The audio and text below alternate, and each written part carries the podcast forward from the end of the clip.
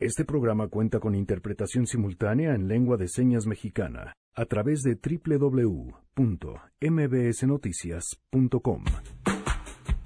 Regresa el martes Chairo Ramón Morales, analizará el caso Ursúa y Baja California pero ha generado un caldo de, cultivo para debatir acerca de cosas que en última instancia no están llevando a nada. El punto es que en vez de lanzar granadas de humo, lanza granadas de luz. Además, Guille Gómora nos pondrá en contexto sobre los superdelegados y la ampliación del mandato de Jaime Bonilla. Hoy hablaremos de la figura de los superdelegados, sí, una concentración del poder que amenaza la democracia y el combate a la corrupción, bandera del nuevo gobierno. Tenemos buenas noticias, dulces y buenas noticias y más. Quédense así arrancamos a todo terreno. MBS Radio presenta A Todo Terreno con Pamela Cerdeira.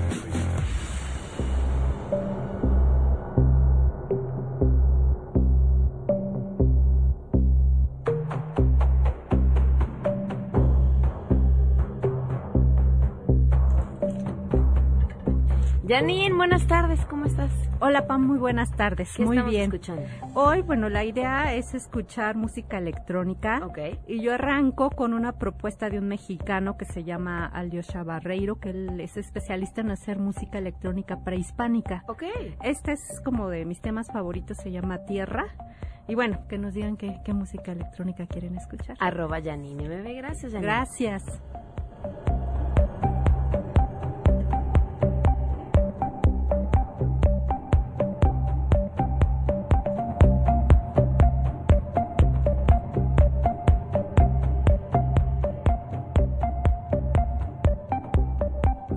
Oye, quienes nos escuchan con audífonos seguramente tendrán una sensación además completamente distinta a quienes nos van escuchando a través de otra vía. Gracias por acompañarnos en este martes 16 de julio del 2019. El teléfono en cabina 5166-1025, el número de WhatsApp 5533329585. Recuerden que los invitamos a ser parte de la lista de difusión cuando tenemos premiesazos, los mejores los reservamos para las que y para quienes están inscritos en la lista de difusión. ¿Qué tienen que hacer? Escribirnos por WhatsApp, darnos su nombre, decir yo quiero estar en la lista y con eso 55 33 32 95 85 a todoterreno arroba mbs.com y en Twitter, Facebook e Instagram me encuentran como Pam Cerdeira. Muchas cosas que comentar gracias a Miguel González en la interpretación de lengua de señas. Lo pueden ver en www.mbsnoticias.com presentó eh, pues parte del plan de negocios de Pemex, esto que se esperaba ya desde hace tiempo en la mañana. El presidente Rocío Méndez tiene la información. Te escuchamos, Rocío. Muy buenas tardes. ¿Qué tal, Pamela? Pues al presentar este plan de negocios de petróleos mexicanos, el presidente Andrés Manuel López Obrador destacó que se va a, rescatar y a respaldar a la paraestatal. En los primeros tres años del sexenio así se hará con presupuestos y reducción de impuestos para que tenga recursos y en los últimos tres años de la administración, ya con producción y excedentes, se espera que esta empresa contribuya al desarrollo del país. Hay una caída en la producción de un millón seiscientos mil barriles diarios. También Pemex registra ingresos por casi dos billones, sin embargo paga impuestos y derechos por más de un billón, explicó el director de Pemex, Octavio Romero, al presentar este plan de negocios Pemex para el 2019-2022. Se estima que en los próximos dos años Pemex dejaría de pagar impuestos por 128 mil millones de pesos. Vamos a escuchar.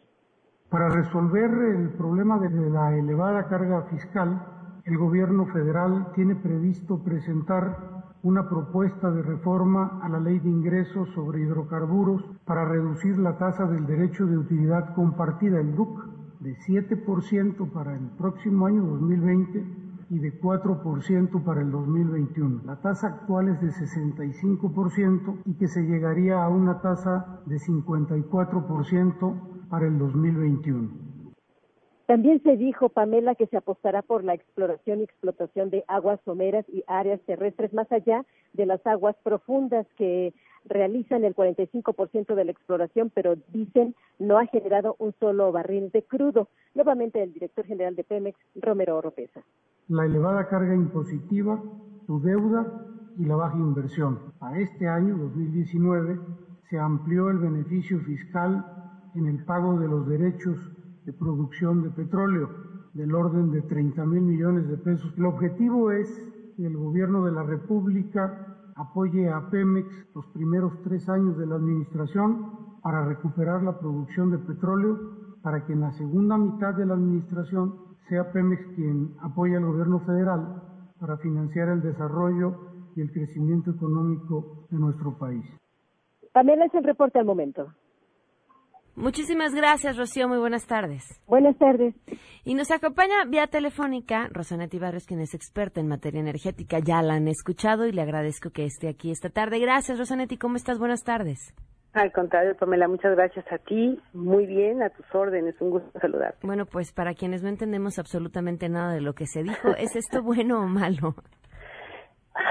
Mira, yo te diría que sin duda es una intención muy buena eh, con la que necesariamente se coincide. Hay que apoyar a Pemex, sí, Pemex necesita apoyo. Aquí el problema es que es una apuesta excesivamente riesgosa y déjame, déjame dar, tratar de explicar de la manera más sencilla posible por qué. La apuesta es, le vamos a dar todo el dinero posible a Pemex para que obtenga más petróleo y gas. Esta condición, el darle más dinero eh, público, digamos, a Pemex, pues necesariamente implica dejar sacarlo de algún lado. ¿De dónde nos dice el presidente? Pues de los recortes que ha estado y de la política de austeridad que se ha implementado. Eso sin duda tiene, desde mi punto de vista, un límite y bueno, pues hemos escuchado por todos lados la serie de, no sé si problemática que está teniendo la Administración Pública Federal para operar. Pero bueno, eh, entonces la decisión es, le voy a pasar a Pemex todo el dinero posible vía un apoyo fiscal, además de alguna inyección directa. Y con eso de una manera también muy optimista, se pretende que en tres años Pemex consiga mejorar la producción de tal forma que sea capaz de dejar de depender de esa ayuda extraordinaria para generar sus propios ingresos. Todo esto suena, es, insisto, muy bien intencionado, sin embargo, considera, digamos, es una, es una visión excesivamente optimista que no necesariamente parece estar ligada a una realidad geológica. Esto es, de verdad, quisiera ser muy enfática en esto. El comentario que estoy haciendo procura ser lo más técnico posible. Aquí yo a donde llamo es a la necesidad de entender lo que pasa en petróleos mexicanos bajo un punto de vista técnico y no político. Políticamente todos queremos que le vaya bien a Pemex. Técnicamente Pemex tiene recursos humanos, técnicos limitados, tecnológicos, diría yo. Como parte de este plan, este plan que se anunció hoy, está clarísimo que no habrá más asociaciones, no habrá migraciones de contratos para que pueda Pemex contar con el apoyo de un tercero en términos tecnológicos y financieros para explotar. Por lo tanto, la decisión es Pemex, te quedas solo, solo para sacar con los recursos que tienes, acelerar de una manera extraordinaria la producción. Si tú volteas para atrás, verás cómo eso históricamente no ha sido posible. Y hay un tema geológico que, que influye en esto. ¿A qué me refiero? Cada campo tiene características específicas. No es una receta de cocina la que se puede aplicar a todos los campos que tiene Pemex planeado explotar para pensar que todos van a producir más o menos lo mismo al mismo tiempo. Es un riesgo importante el que se está tomando. El otro problema que yo veo aquí para el gobierno federal es que la apuesta, insisto, es ¿de dónde voy a ayudar a Pemex? De los ahorros de la política de austeridad. Pero eso tiene un límite importante. Este gobierno podría tener acceso a inversiones relevantes que le ayuden a obtener ingresos que le pueda dirigir a Pemex a través de el sector energético, la participación de capitales privados en el sector energético. Pero esa decisión claramente pues es, es, eh, ya ha sido tomada y por el momento están cerradas las puertas de acceso a esta inversión masiva de capital privado.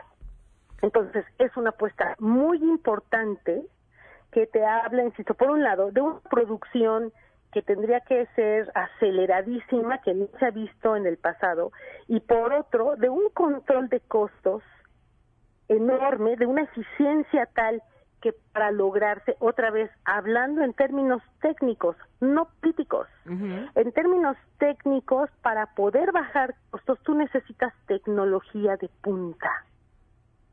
Y Pemex no la tiene. Por muchas razones, entre ellas, pues porque no ha tenido acceso a, eh, digamos, a la apertura que empezó a tener en el pasado, ¿no? Entonces, la apuesta es doble. Por un lado, produzco más rápido y por otro lado, disminuyo mis costos de una manera que también históricamente no ha ocurrido. Es una apuesta excesivamente optimista. ¿Tendría que ver resultados a partir de qué momento si se estuviera aplicando bien? Yo te diría que si yo fuera, eh, pues más bien como analista de PEMES, yo te diría los resultados los voy viendo trimestre a trimestre, que es conforme vas mandando al mercado el reporte de, cómo te está yendo, ¿no? Tanto en producción como en finanzas. Entonces, lo que se ha visto hasta ahorita definitivamente no apunta hacia hacia hacia estos resultados que se están buscando. Eh, insisto, el argumento que nos están dando es, bueno, pues es que voy a inyectar más y le voy a ayudar eh, fiscalmente. Perfecto, nada más que el, optimismo del plan es enorme. Y, vuelvo a repetir, compromete finanzas públicas. Todo lo que, están, lo que están mandando a Pemex no se ve muy bien de dónde se va a compensar. Vuelvo a repetir, lo que nos dicen es de la política de austeridad. Eso tiene un límite. Se necesitan fuentes de ingreso adicionales al país para poder compensar que, algo que en realidad es una reforma fiscal. Dejar de depender de los ingresos de Pemex para efectos fiscales es una buena idea. Yo, yo personalmente, digamos, me parece una buena idea, pero requiere dos cosas. Una, tiempo, lo tienes que hacer muy gradualmente, y por eso hablaron de tres años y luego ya no. Requiere tiempo y requiere una fuente que te compense durante ese tiempo, una fuente de ingresos que te compense durante ese tiempo eso que ya no te va a estar entrando. Entonces, eso, vuelvo a repetir, lo único que nos dicen es, pues sí, va a salir de la política de austeridad.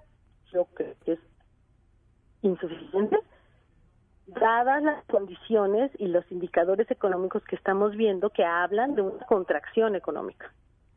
Por lo tanto, los ingresos fiscales del gobierno federal no apuntan a compensar todo lo que se va a ir enviando a Pemex. Es un plan, entonces, muy optimista, que desde mi punto de vista pudiera ser mucho mejor asimilado si hubiera al mismo tiempo en la mesa una opción que permita compensar al gobierno federal esos ingresos que va a dejar de recibir y cualquier riesgo de falla en el plan. Es tan, tan, tan eh, agresivo, digamos, que una falla puede ser muy costosa para el país. Pues estaremos al tanto, ¿sí? Sí, insisto, el mensaje sería, creo que esto se puede compensar abriendo al mismo tiempo, regresando a eh, los mecanismos de participación privada en el sector de energía. Pues Rosanetti, te, te agradezco inmensamente el tiempo para explicarnos esto y seguimos al habla porque, pues sí, dirás, por lo menos en tres meses ya tenemos que ver resultados. Exactamente. Gracias. muchísimas gracias. Rosanetti Barrios, analista independiente de energía experta en el tema. Tenemos buenas noticias. Estas son noticias que van a amar todos aquellos que aman comer, o sea, todos. Pero además se aman comer pan.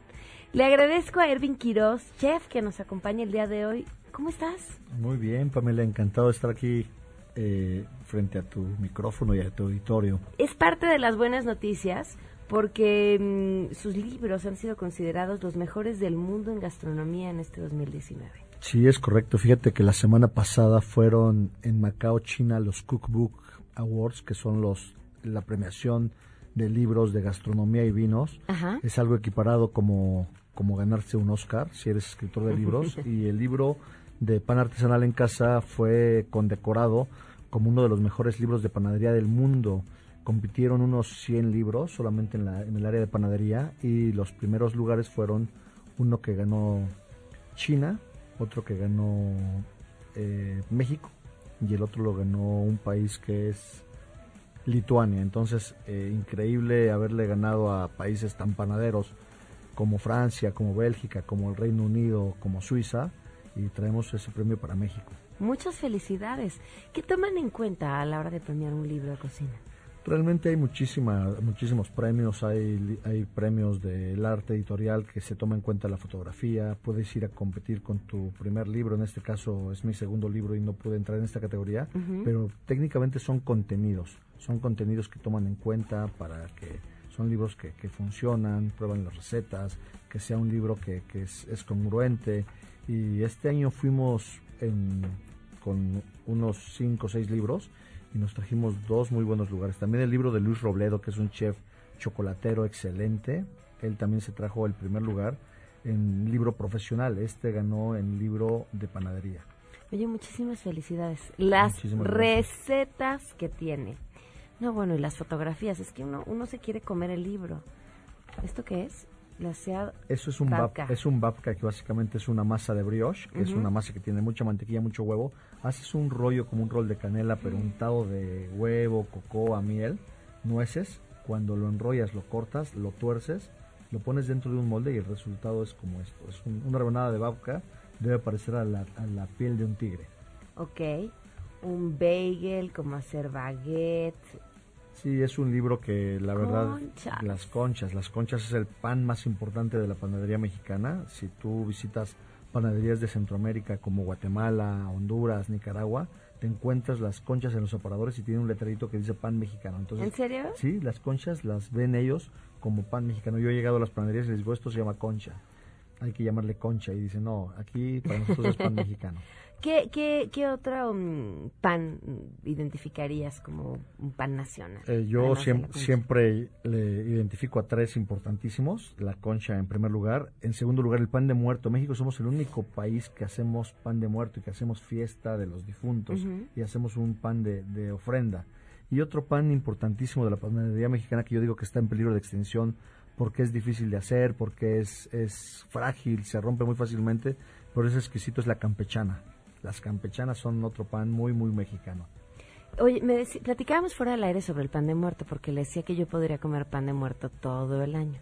Y me decías, no es tan buena idea. O sea, si lo hago en casa, sí. Pero, pero, pero luego resulta un problema que desde septiembre uno empieza a encontrar pan de muerto. Si lo analizas bien, hoy en día, en el mes de julio, ya encuentras en el supermercado los panes de muerto. Y lo que está pasando es que cuando llega la época de la fiesta de los difuntos, el panadero que es panadero, el que gana de, el que vive de eso, ya no vende tanto como antes, porque la gente ya probó cinco panes de muerto, entonces ya no se lleva sus cinco piezas el, el, cliente. Entonces creo que debemos de, consumir pan de muerto solamente en la época de, de los difuntos.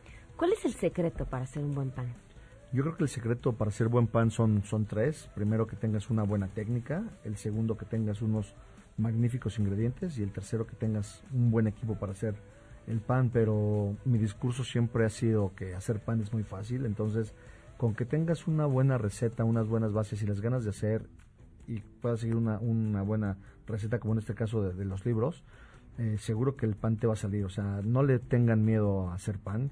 Yo de niño veía la palabra levadura y le daba la vuelta, pero te lo juro que hacer pan es lo más padre que hay y es una actividad que puedes hacer en casa, es una actividad que requiere mucha paciencia. Los niños en Europa los pueden hacer pan porque un niño hoy en día ya no es paciente. Entonces los enseñan a hacer pan como actividad para que entiendan el arte de, esperar y con eso tendrán un resultado increíble. Qué bonito. Pues busquen los libros. Este el premiado, Larus Pan Artesanal en Casa de Irving Quiroz, también nos trae eh, pan mexicanos, que bueno, les digo, los dos están y podríamos estar platicando con él horas. Muchísimas felicidades por este premio. No, muchas gracias por el espacio, Pamela, encantado. Y dejamos cuatro libros para tu auditorio. Si les quieres hacer alguna pregunta a las personas que llamen, como tú, como tú gustes. Ah, sí. A los que son parte de la lista de difusión, ahorita les mandamos la pregunta. Vamos a dar tres por ahí. Y uno a la primera persona que llame al 5166125 y diga cuál es mi pan favorito. Lo acabo de decir. Muchas gracias. Muchas gracias, Pamela. Vamos a una pausa y regresamos. El panadero con el pan, el panadero con el pan, el panadero con el pan, el panadero con el pan. Tempranito va y lo saca calientito en su canasta para salir con su clientela por las calles principales y también la ciudadela y después a los portales y el que no sale se queda sin el pan para comer diga si van pronto a salir, porque si no, para seguir repartiendo el pan, repartiendo el pan. Regresamos a todo terreno. A todo terreno con Pamela Cerdeira. Continuamos. Ramón Morales, ¿cómo estás? Pamela ¿cómo estás? Un saludo para ti, para todo tu auditorio en este martes chairo, hermoso día aquí en la Ciudad de México.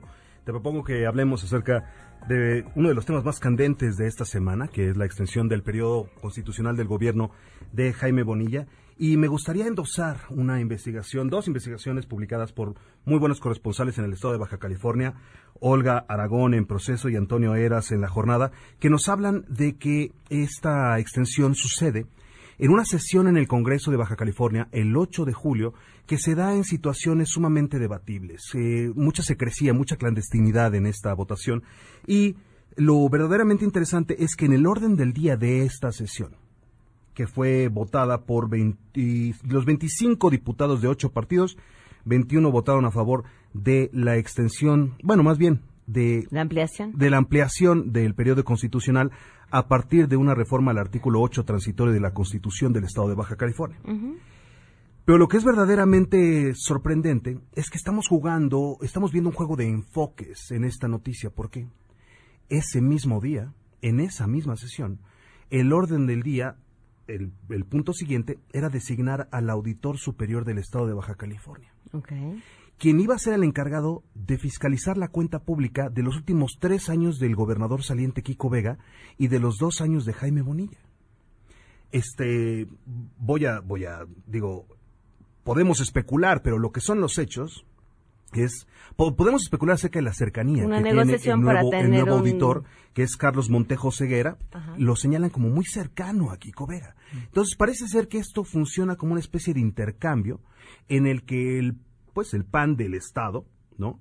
No, no institucional, no nacional, porque definitivamente hay una reacción del PAN nacional en contra de los diputados, eh, busca eh, este manto de protección para colocar a su propuesta como el responsable de fiscalizar la cuenta pública en los últimos tres años de Kiko Vega. Entonces, creo que eh, existen elementos suficientes para especular que sí hubo un trueque, que sí hubo una negociación y eh, hay una declaración muy importante que ha sido, que ha sido, ha, tenido mucha relevancia en los medios. Benjamín García Macías es el presidente del Congreso del Estado, diputado priista, y él denuncia intentos de extorsión y de soborno por parte de diferentes funcionarios, que por ahora no voy a mencionar, pero eh, diversos legisladores han acudido a medios replicando esta, esta denuncia de que se les fue, se le fue a intentar a él y a los diputados a sobornar con un millón de dólares y que a las dos semanas de que, de que Benjamín Gómez Macías rechace esta oferta, de pronto ya resulta este consenso de todos los diputados. Me explico, extremadamente sospechoso. Y se habla, e inclusive el senador Rufo, que fue uno de los diga, históricos senador que ganó eh, para el PAN la primera gobernatura en su historia, precisamente de ese estado, señala que los diputados del Congreso tienen una credibilidad que está extremadamente en entredicho precisamente por las condiciones en las que se da esto. ¿Quién va a salir al quite, Pamela? Irónicamente, las, las, vueltas de la vida. El Poder Judicial. El, el, Poder Judicial, que es el que ha sido tan atacado durante este gobierno, y existe la posibilidad de que este caso sea traído incluso por la Suprema Corte de Justicia de la Nación si se llegara a requerir el, bueno, habrá que ver todas las instancias que están, que están en juego, pero es irónico como el Poder Judicial que ha recibido tantos ataques y que se le ha dicho en esta cuarta transformación que debe de cambiar sus formas, que debe de, que debe de transparentarse y que se le ha atacado mucho sus procesos, etcétera, va a terminar siendo el que, el que dicte la legalidad o no de esta extensión. Pues es que así tienen que funcionar los contrapesos, ¿no? Justamente para eso, justamente para eso, se trata. Entonces, lo, yo creo que el verdadero punto en esto, y es lo que me preocupa mucho, que como este proceso será largo, incluso podría llegar, se habla hasta de un año, diferentes instancias, diferentes, diferentes caminos, se trataba de que la opinión pública no funcionara como un fiel de la balanza que pudiera presionar al Poder Judicial en su deliberación. Y ahorita sí, el tema está muy candente pero para dentro, ya sabemos cómo es la memoria política de, de, nuestro país. O sea, este tema dentro de una semana, vaya, de pasado mañana, va a pasar a otra cosa con un nuevo bombazo, etcétera. Entonces, eh, lo que estamos viendo, es, sin lugar a dudas, es un engolosinamiento de Jaime Bonilla. Tenía toda la legitimidad del porcentaje de votos con el que había ganado. Y creo que con esto, y sobre todo con el hecho de que no se posiciona en contra, Morena no se posiciona en contra, por supuesto, porque, se gana, porque ganaron el pastel. Y obviamente tener tres años más de presupuesto para llenar sus arcas es obviamente un gran triunfo. La propia Jade Korpoleski decía que celebrar tantas eh, este, elecciones era una locura.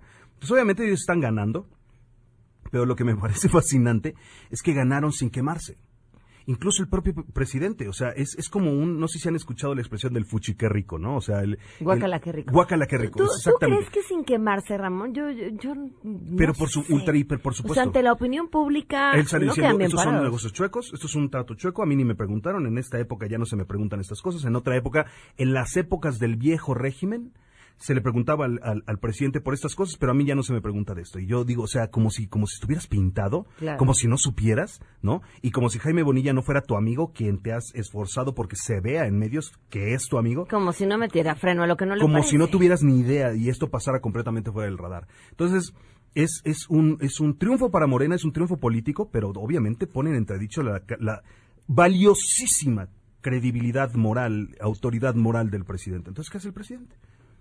Yo soy el Poder Ejecutivo, me lavo las manos, a mí no me preguntaron, a mí se me caería la cara de vergüenza si yo entrara con un gobierno con una dignidad tan cuestionada de esta forma, lo acaba de declarar en el martes, perdona, esta semana fue en la zona militar en Tepic, eh, estaba en una de sus conferencias y declaró eso, ¿no? Que eh, él, hubiera sido hubiera dejado pedazos de su dignidad si se hubiera eh, planteado una situación así. Entonces lo que hace es el triunfo político sin mancha moral.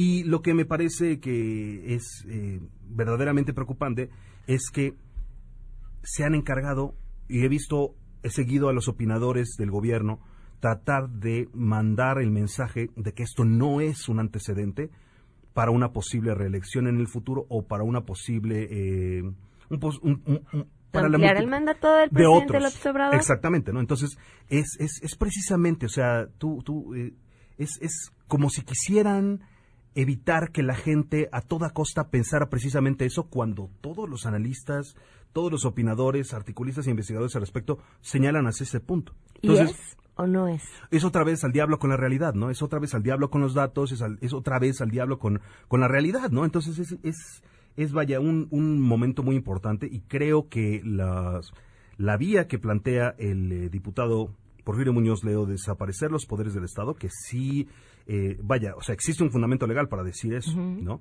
Sin embargo, pues sí sería un caso histórico, inédito, y para fines de que simple y llanamente un gobernador de un partido se lleve una extensión de su mandato, simple y llanamente por por este, por este juego político, por este trueque político entre un gobernador saliente y un gobernador entrante, me parece peligroso y creo que habría que poner el dedo en este tema. Sin embargo, la velocidad de la agenda pública es tan alta que muy probablemente este, este caso no, no se ventile más adelante. Entonces ahorita simple y llanamente están apagando este fueguito, lo están minimizando muchísimo lo están trivializando muchísimo como si esto no fuera importante, cuando verdaderamente existe un, un trasfondo histórico que podría convertirse en algo muchísimo más importante. Me parece peligroso y en este momento yo creo que todo Chairo que se respete debe ser crítico en, esto, porque pues vaya, existe una reforma, eh, en el año 2014 se hizo una reforma para estos efectos, para que pudieran coincidir las elecciones y pues lo que están haciendo es acumular poder. Éxito para Morena, sin duda, y éxito para el PAN local. A ver, argumentar que la gente cuando fue a votar, en la boleta no venía el periodo por el que iba a votar, es asumir que el elector es un baboso. Sí, y, y, el pueblo sabio lo están queriendo babosear. Y ya, quedó absolutamente claro. Creo que ya estuvo bueno de pretender eh, dar esta imagen de de nosotros respetamos la voluntad del pueblo, pero le damos a tole con el dedo sin parar, ¿no?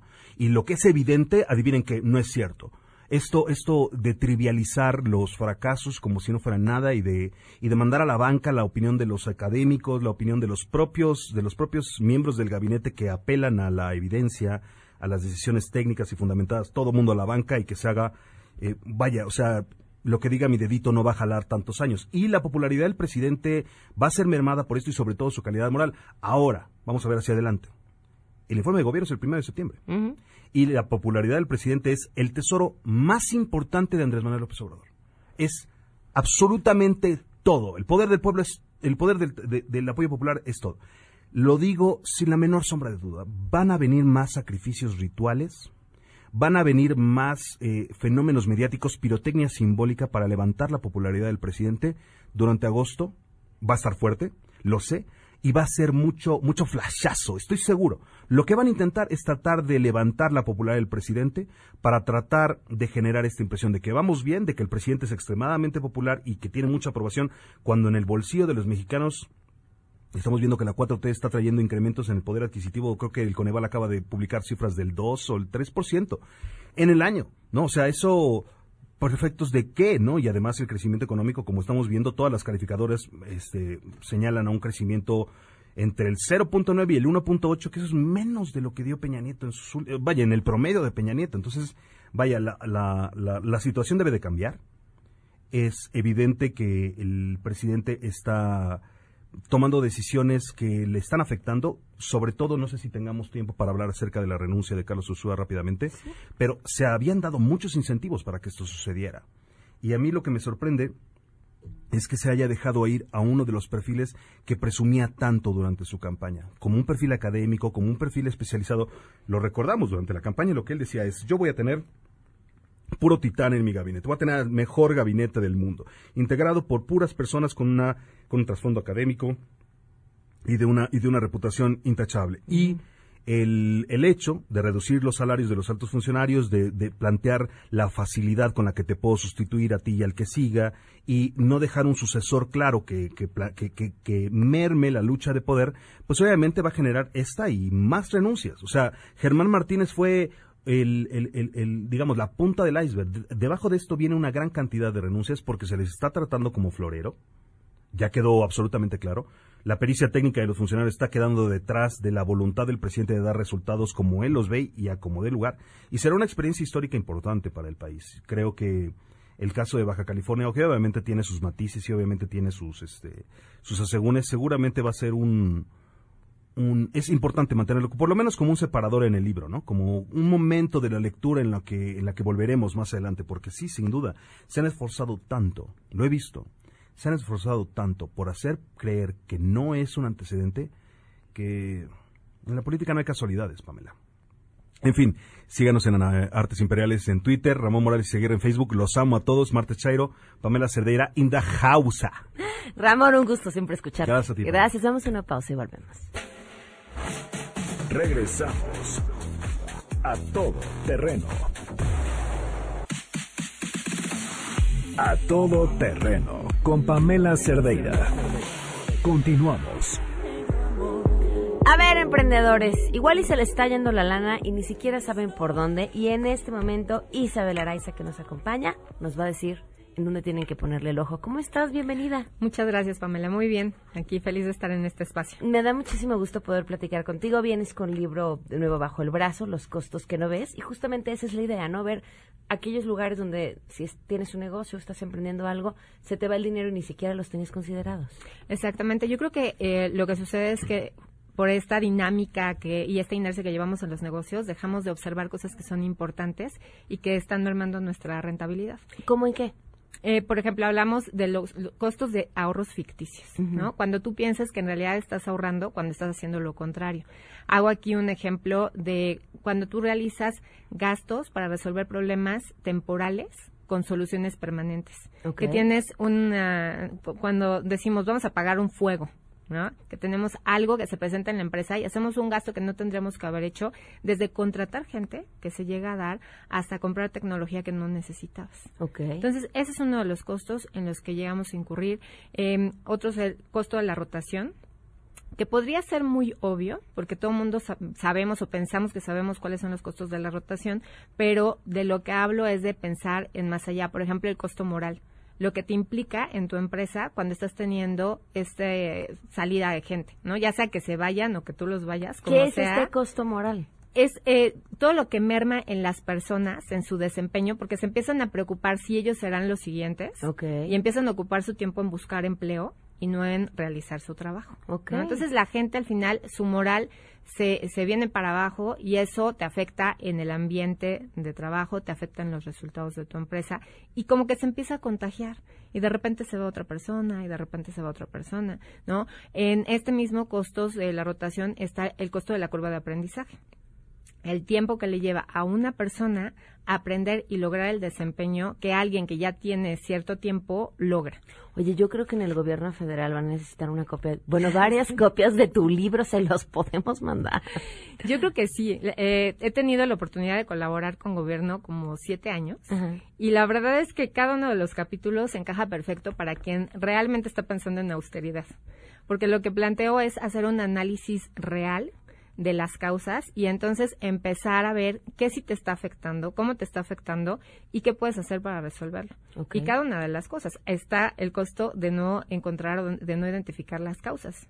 Eh, ese es uno, nos, eh, siempre nos enfocamos en el problema, queremos resolver las cosas fácil, aunque nos cueste mucho, y no pensamos en qué está provocando el problema. Y eso se presenta y se presenta y se presenta cada vez si nosotros no ahondamos y no hacemos una investigación realista de lo que está sucediendo en nuestra empresa para atacar la causa. ¿no? Es otro de los costos que menciono ahí. Eh, también está el costo de la vanidad. A ver, ¿cómo está de la vanidad? que incurrimos, hace ratito estabas mencionando a los emprendedores, y este es uno en el que incurrimos mucho cuando estamos emprendiendo un negocio. Pensamos en tener una gran oficina, en tener un buen carro, en hasta la forma en cómo nos vestimos, ¿no? Nos comprarnos un buen traje porque como nos ven nos tratan y al año tu empresa ya quebró porque te gastaste tu dinero en lo que tú pensaste que tu ego necesitaba para que tu empresa funcionara. Hace poco leía un texto de uno de estos cuates que fue exitosísimo en este boom del internet. O sea, estamos hablando ya hace, ¿qué? Híjole, 20 años. Sí, yo creo. De las, empezaron los primeros grandes portales y, gastaban unas cantidades de dinero impresionantes. Y él decía, ya, ya llegué a esa edad en la que ya me di cuenta y puedo decir cuándo es que una empresa va a quebrar. Y una empresa va a quebrar cuando su presidente empieza a comprar coches caros y cuando, esta me encantó, cuando empieza a usar camisas de cuello de tortuga y se siente Steve Jobs, la empresa está a punto de quebrar porque ya perdió el piso. Sí, eso es algo en lo que no perdemos el piso cuando nosotros estamos arrancando una empresa y también como tú dices, cuando ya pensamos que tenemos cierto éxito y que tenemos que lucir de cierta forma y que nuestra empresa también tiene que lucir de cierta forma. Okay. Entonces, este, el costo de la vanidad lleva a la quiebra a cualquier empresa porque se trata de pensar en lo que la empresa necesita, no en lo que tú necesitas. Una más. Porque, ojo, no nos está spoileando el libro porque ahí tiene las soluciones y si las quieren saber, pues ya compran el libro. ¿Otro está el costo de la indecisión. Yo creo que nos sucede con frecuencia a quienes tenemos un negocio, quienes dirigimos un negocio, que nos da miedo tomar la decisión porque no tenemos la certeza de que esa, decisión sea la correcta. Eh, lo que viene aquí en el libro es pensar que es mejor una mala decisión a tiempo que una buena decisión cuando ya no se necesita. Y eso yo creo que tenemos que aprender a analizar la información y a tomar decisiones lo más certeras posibles, entendiendo la peor consecuencia posible, ¿no? También. O sea, si tú sabes, ok, ya tengo la información que necesito para tomar la decisión y lo peor que puede pasar si me equivoco es esto, pues vas a estar tranquilo con lo que suceda. Entonces es aprender a tomar las decisiones a tiempo con la información correcta. Los costos que no ves es el nombre del libro de Isabel Araiza. ¿Lo encuentran en? Lo encuentran en Mercado Libre y en Amazon. Y bueno, hay muchos portales también en, versión digital. En versión digital que estamos ahí compartiendo. Perfecto. Isabel, felicidades. Muchas gracias. Muchas gracias, Pamela. Damos una pausa y volvemos. Lo que sigue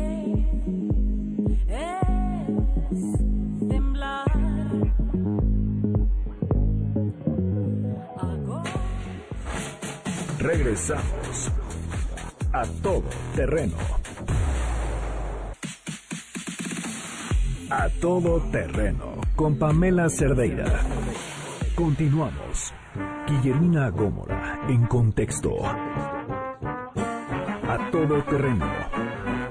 ¿Cómo Nilla Guille Mora? Bienvenida, ¿cómo estás? Bien, bien, aquí andamos. Pues para tocar este tema que me parece que puede sentar precedentes si es que no se ataja en materia electoral y, y, judicial, ¿no? Porque ha escalado ya a, pues a estos niveles. Son dos casos representativos de lo que advertimos aquí serían los superdelegados. Recordarás este poder paralelo en cada uno de los 32 estados de la República. Para controlar absolutamente todo lo que tiene que ver con el gobierno. Exactamente. Una concentración de poder que pues deja, deja o dejaba a los gobernadores en turno pues eh, limitados, cruzados de brazos y atados a las eh, decisiones que tomaran estos superdelegados. Y para muestra estos dos botones de los últimos días. En Jalisco, Carlos Lomelí, que terminó renunciando luego de las evidencias que presentó Mexicanos contra la corrupción de estas negociaciones que hicieron sus 11 familiares por 164 millones de pesos en venta de medicamentos al gobierno federal y 36 millones de pesos al gobierno de Veracruz. Las pruebas fueron, y son avasallantes y el hombre tuvo que terminar por renunciar. Ah, claro, él se eh, viste de un halo de pureza. de pureza, pero que solo lo hace todavía más impune, porque sobre él también pesan algunas acusaciones de negociaciones de nexos con el crimen organizado, como fue en 2017, cuando el Departamento de Estados Unidos ligó a una de sus empresas al crimen organizado. Pero bueno, ahí está. Y el presidente, pues, hizo mutis este fin de semana cuando le preguntaron sobre el caso. Le dijeron que qué vendría después de este tema de Carlos Lomelí, luego de que renunció al cargo de superdelegado, y él dijo, pues vendría el fin del mundo, con cierta sorna, ¿no? Como caracteriza al presidente, con cierta ironía. Pero bueno, finalmente ahí está el caso. Uno de sus superdelegados, que fue cuestionado desde que lo nombró, está en la mira. Y ahora por la Secretaría de la Función Pública también. Que, que primero fueron medios de comunicación quienes dieron a conocer todos estos temas y ya después la Secretaría de la Función Pública actuó. ¿no? Claro. Pero bueno, ahí está en la mira uno. El otro, que es el que va a escalar a tribunales, porque como ya se ha advertido por pues la forma en que lo hicieron, es Jaime Bonilla, que fue delegado en Baja California y después pasó a ser, como serán otros seguramente, aquí lo hemos dicho, candidatos al gobierno ganó Jaime Bonilla en la, elección pasada y después pues modificó ahí la ley a, su gusto y pasó de un periodo de dos a cinco años. Y esto ahora pues ha incluso generado polémica no solo a nivel nacional por la forma tan sucia en que lo hicieron, sino también ha confrontado a algunos integrantes de Morena en este tema. Unos han dicho, bueno, pues que se vaya al Tribunal Electoral del Poder Judicial de la Federación, otros han dicho que se vaya a la Suprema Corte de Justicia, pero lo que venga me parece que todavía es una gran incógnita porque hoy, esta mañana, se reunieron en Palacio Nacional el presidente con los eh, coordinadores parlamentarios y presidentes también de la Junta de Coordinación Política en Cámara de Diputados y en Senadores, Ricardo Monreal y Mario Delgado. Y tocaron el tema ahí como de refilón, ¿no?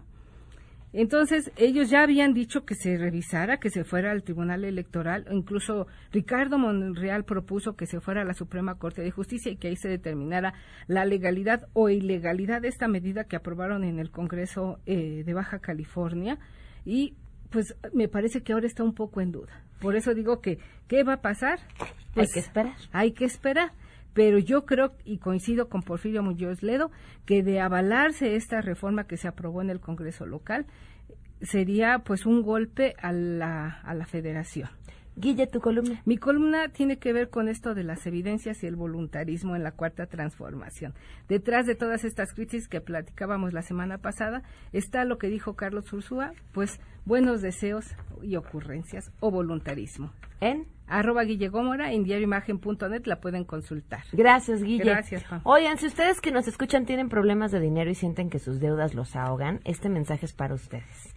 No se preocupen, una cuarta parte de la población en nuestro país está exactamente igual. Pónganle fin a sus problemas, acérquense Impulsa, la reparadora de crédito más importante del país y la mejor opción para negociar con sus acreedores. 55 58 33 39 61 hasta el 64 o impulsacorp.com.mx y pueden obtener descuentos de hasta el 80% de descuento. Y ya, ellos se encargan de manejar la deuda, ofrecer asesoría y representarlos jurídicamente. A ver, apúntenle, ya las vi.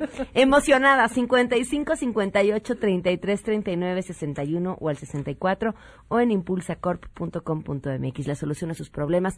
Sheila, de una vez, ¿qué se está cocinando? Rapidísimo, Pam. A las 4 de la tarde, Arturo Herrera, designado secretario de Hacienda por el presidente López Obrador, va a comparecer ante la Comisión de Hacienda precisamente de la Cámara de Diputados. Esto como mero trámite antes de su ratificación. Muy bien. Gracias, Sheila. Nos vemos. Se quedan en mesa para todos.